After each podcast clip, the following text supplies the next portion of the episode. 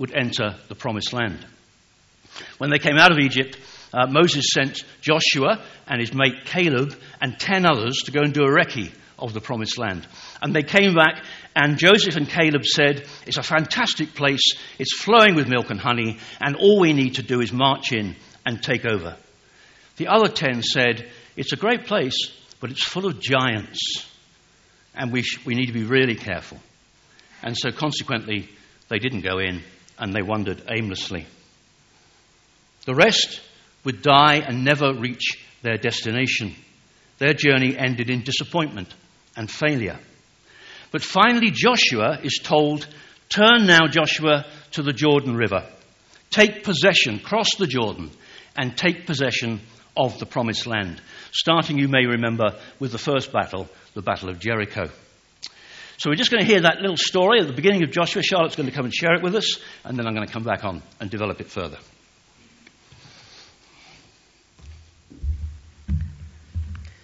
This morning's reading is taken from Joshua, it's chapter 1, and it's verse 1 to 11. If you want to follow along in the Pew Bibles, it's on page 216, but I think the words will be on the screen.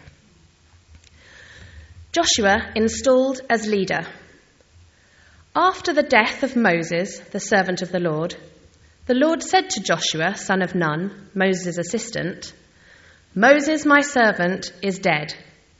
Now then, you and all these people Get ready to cross the river Jordan into the land I am about to give them, to the Israelites.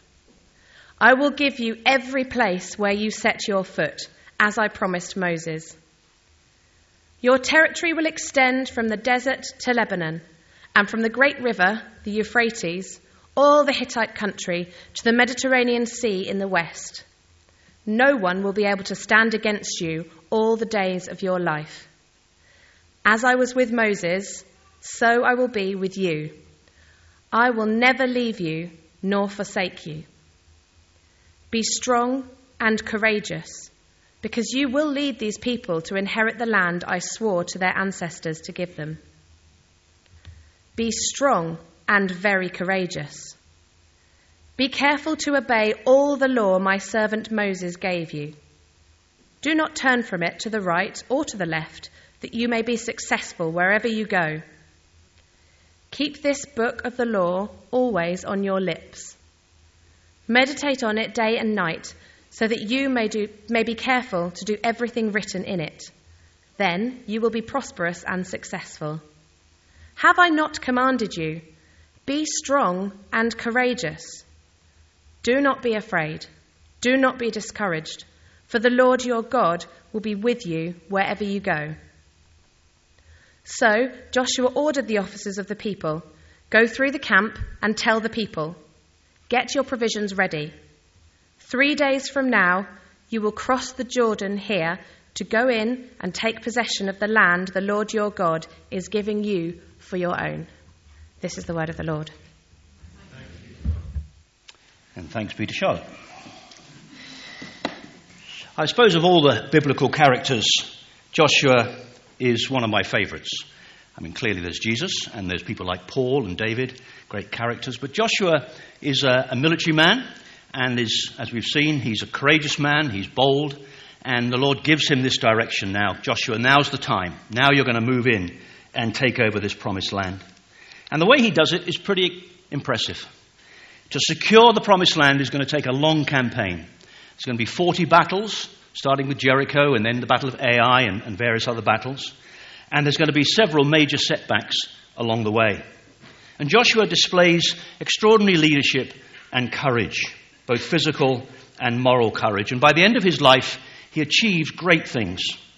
But it was all built on one thing faith, his relationship with God. In that reading, God tells him, Do not turn from the book of the law. Meditate on it, Joshua, day and night. And if you do that, then you will be successful. And I want to come back to that a little bit later. But before I do so, I want to ask you all a couple of questions. I want to reiterate maybe one of my earlier questions. First, where is your final promised land? And secondly, how are you going to get there? What road will you take? Now, there are lots of potential answers to such questions. For many, if not all of us, building a family, a good career, and reasonable wealth to allow for a decent home, for cars, for holidays, along with keeping healthy, playing or watching sport, having fun in life. All those things are understandable aspirations. And aiming to live such a life is a pretty good answer, although it still begs the question of what follows, what follows in eternity.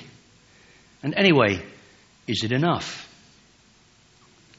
I was once told by a friend that to live a truly contented life required three things a clear sense of personal identity, a strong sense of purpose, and a deep sense of faith. Identity, knowing who we are. Purpose, knowing why we are here on this earth. And having a faith that ultimately it all matters. Having faith in something or someone so eternally solid and true that it gives life true meaning. Family, career, and wealth can, of course, all contribute enormously to identity and purpose. They're all tremendously important. But faith is a different matter altogether. In a post truth, fake news world, who or what do we put our faith in? Where do we get our directions for our journey in life? Is it from your favourite political party and their leader, be that Tony Blair or David Cameron or Theresa May or Jeremy Corbyn? Or maybe from your favourite football club, your favourite soccer club, like West Ham. Tom is feeling pretty happy this morning because West Ham won their first game of the season earlier on this week. Or Manchester United, who I followed since the 1950s, and we don't know, have some strange management at the moment under Mourinho. Or Man City, which one of our other lay ministers uh, is a great supporter of, Jeff. And Man City won the Premiership last year. They've just lost the, first, the last four games in the European Champions League. Do we put our trust, our faith in those sorts of organizations, those sorts of people? Because the reality, of course, is that we are all people of faith. Everybody out there is a person of faith. We all put our trust in something or someone. Faith is a worldview, an underlying narrative that uh, helps us to live our lives and helps us to answer profound questions, to do with meaning, with identity, with purpose, with the future. So we all either have a religious faith, like Christianity, or a secular faith, like atheism, or materialism, or humanism. We either look to our Heavenly Father as a God, as our God, for guidance and direction, or we look to ourselves as our own God. I increasingly hear that the idea today is that we should all aim just to be true to ourselves, to have faith in self, to be part of the iPad, the iPod, the iPhone selfie generation. But I rather think that Hitler or Stalin or Mao or Pol Pot or Milosevic or a raft of other people were all being true to themselves. The problem is that faith in something or someone doesn't make it trustworthy or true, even if that someone is me. All too often, we end up by being bitterly disappointed. Like all of us, Jessica and Adam will make choices in the future about jobs, relationships, where they will live, the size and shape of their families, choose their friends and leisure activities. And all of those things are important, and hopefully they will bring them much happiness. But will they lead them to a promised land? The reality, of course, is that there will also be bad days, disappointments, as there are for all of us here today, and we've sung something about that this morning. The harsh truth is that for huge numbers of people, marriages are tough, children are difficult, jobs are depressing, bosses overly demanding. Living with poor health, pain, or loneliness, struggling with life, facing huge challenges and misunderstanding, it's all too easy to be left with no sense of arriving at a promised land or any idea of how to get there. That doesn't mean to say that life isn't interesting. There's still fun and laughter, still life. But in the quiet moments, we can see that it's all lost a sense of fulfillment, a sense of direction. Rather like the people of Israel going around stuck in the desert for 40 years, we just end up seemingly going nowhere, like driving around the M25, sometimes freely, sometimes locked in traffic, but ultimately just going round and round in life in circles, lives dominated by uncertainty, maybe even fear. And the equally harsh truth is that even if our earthly relationships are secure, our education complete, our job settled, our family content, our lives apparently sorted, cracked, content, under control, there's often still a sense that there must be something more important than this. Something to give me a sense of real identity and purpose, which is why today is so important for all the various people involved in the baptisms. First, of course, the children, baby Jessica and little Adam, but also for their family and their friends, especially Jessica and Adam's parents and godparents, and finally, for all of us, the congregation. We were all asked a series of questions. Daniel asked the parents and godparents of Jessica if they would care for her and pray for her, draw her by their example into the community of faith, and walk with her in the way of Christ. And to both them and to young Adam, he asked, Do you reject evil and its empty promises? Do you turn to Christ as Saviour? Do you trust in Him as Lord? And do you come to Him as the way and the truth and the life? And after the baptism, Daniel challenged them not to be ashamed to confess the faith of Christ, to stand bravely with Him, oppose the power of evil and remain his faithful disciple to the ends of their lives. In other words, to fight valiantly as a disciple of Christ against sin, the world, and the devil. Through baptism, Daniel said, God has delivered Jessica and Adam from darkness and given them a place with the saints in light, a light to walk in all the days of their lives a light to give their lives meaning, identity, purpose. It's fantastic stuff. It's powerful words. For many of us as adults, we go to baptisms many times over the years, and often the words just flow over us. But being a soldier, they're fighting talk. They're great words. They're powerful words. And they all started, Daniel started that baptism service with these words in baptism, these children begin their journey of faith. Jessica and Adam have today set out on the road to Christian faith, a journey of faith that is crucial if they are to achieve a contented life, and with it, an eternal promised land. So, the key question for all of us that follows is pretty simple Where are we in all of this? More pointedly, what's your identity? What's your purpose in life? Who or what can you trust? Who can you really rely on as being true? Something or someone to live your lives for, something or someone to die for. I was born in 1951 and had a very happy childhood, and 20 years later I marched up the steps at the Academy at Sandhurst and was commissioned into the British Army, my chosen career. In 1972, as I said earlier, Christian and I were married, uh, began our journey together as a couple, and the arrival of three children and now five grandchildren. And over the years since, I've grown intellectually, maturing, learning, hopefully becoming a person of greater understanding and maybe a bit of wisdom. To be honest, I never gave really serious thought to Jesus Christ until I entered the army. But after my commissioning, like most of my contemporaries, I found myself deploying around the world on various operations all over the place. And I began to realize that the words that Daniel talked about in that baptism service sin, evil were not just interesting theological words, they were a reality of a badly broken world. My friend Ian Dury used to say that most people become Christians by either travelling up the M1 or the M2.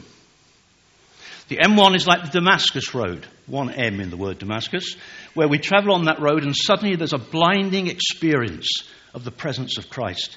Just as Paul, traveling up the Damascus Road, had this revelation of Jesus Christ appear in front of him. The M2 is like the Emmaus Road, two M's in Emmaus. And the Emmaus Road is where Jesus walked alongside two of his disciples after the crucifixion and the resurrection. Two sad disciples, disappointed by what had happened, and Jesus walks alongside them and opens up the scriptures and explains to them why what had happened had to happen. I'm more of an M2 man than an M1 man. I don't know about you guys.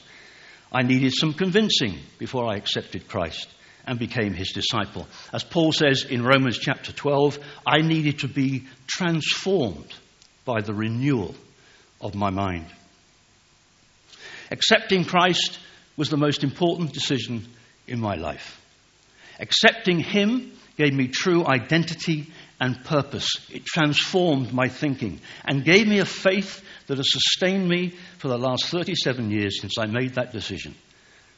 I have put my faith in the one who is the way, the truth, and the life, whose physical and moral courage carried him to the cross to die for me and for you and for all humanity, promising to those of us who are prepared to put him above all the worldly stuff career, wealth, and yes, even family true contentment and my identity and purpose in Christ will carry me through not just my life here on earth, but on into eternity. When we're going on a long journey, most of us like to use some sort of global satellite positioning system, navigation system, like those used by a sat nav in our cars or Google Maps on our mo- mobiles.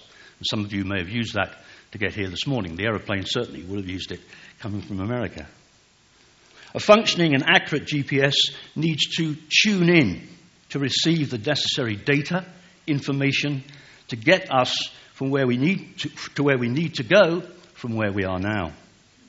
Joshua led his people into the promised land because he had learnt to listen to God's direction, constantly turning to him to seek guidance, to seek direction. His sat nav gave him the courage and the determination to drive on through the defeats, the failures, and the losses into success. And I've tried over the years to do the same. Christianity is all about a person, Jesus Christ, which is why it is fundamentally different from every other religion. It's not primarily, primarily a teaching or a philosophy, nor even a way of life. It's above everything else a relationship to a person.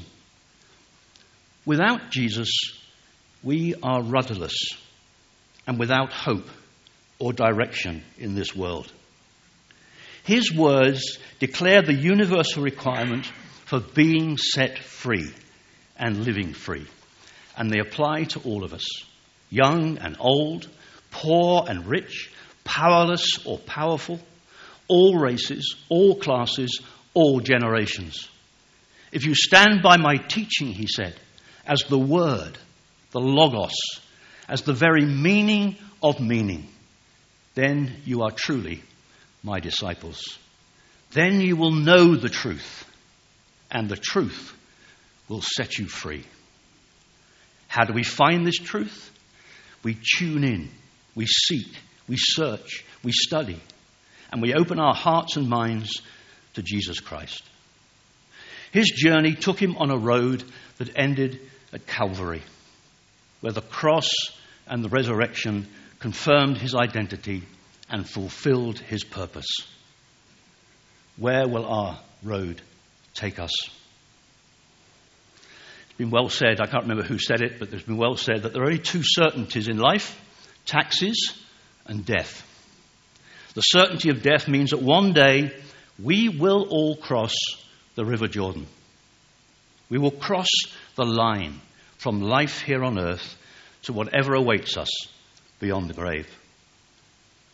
At the end of his life, Joshua gathered his people together to renew the covenant between God and the people, between God and the nation Israel. And he finished with these words Now fear the Lord and serve him with all faithfulness. Throw away the gods your forefathers worshipped beyond the river and in Egypt and serve the Lord.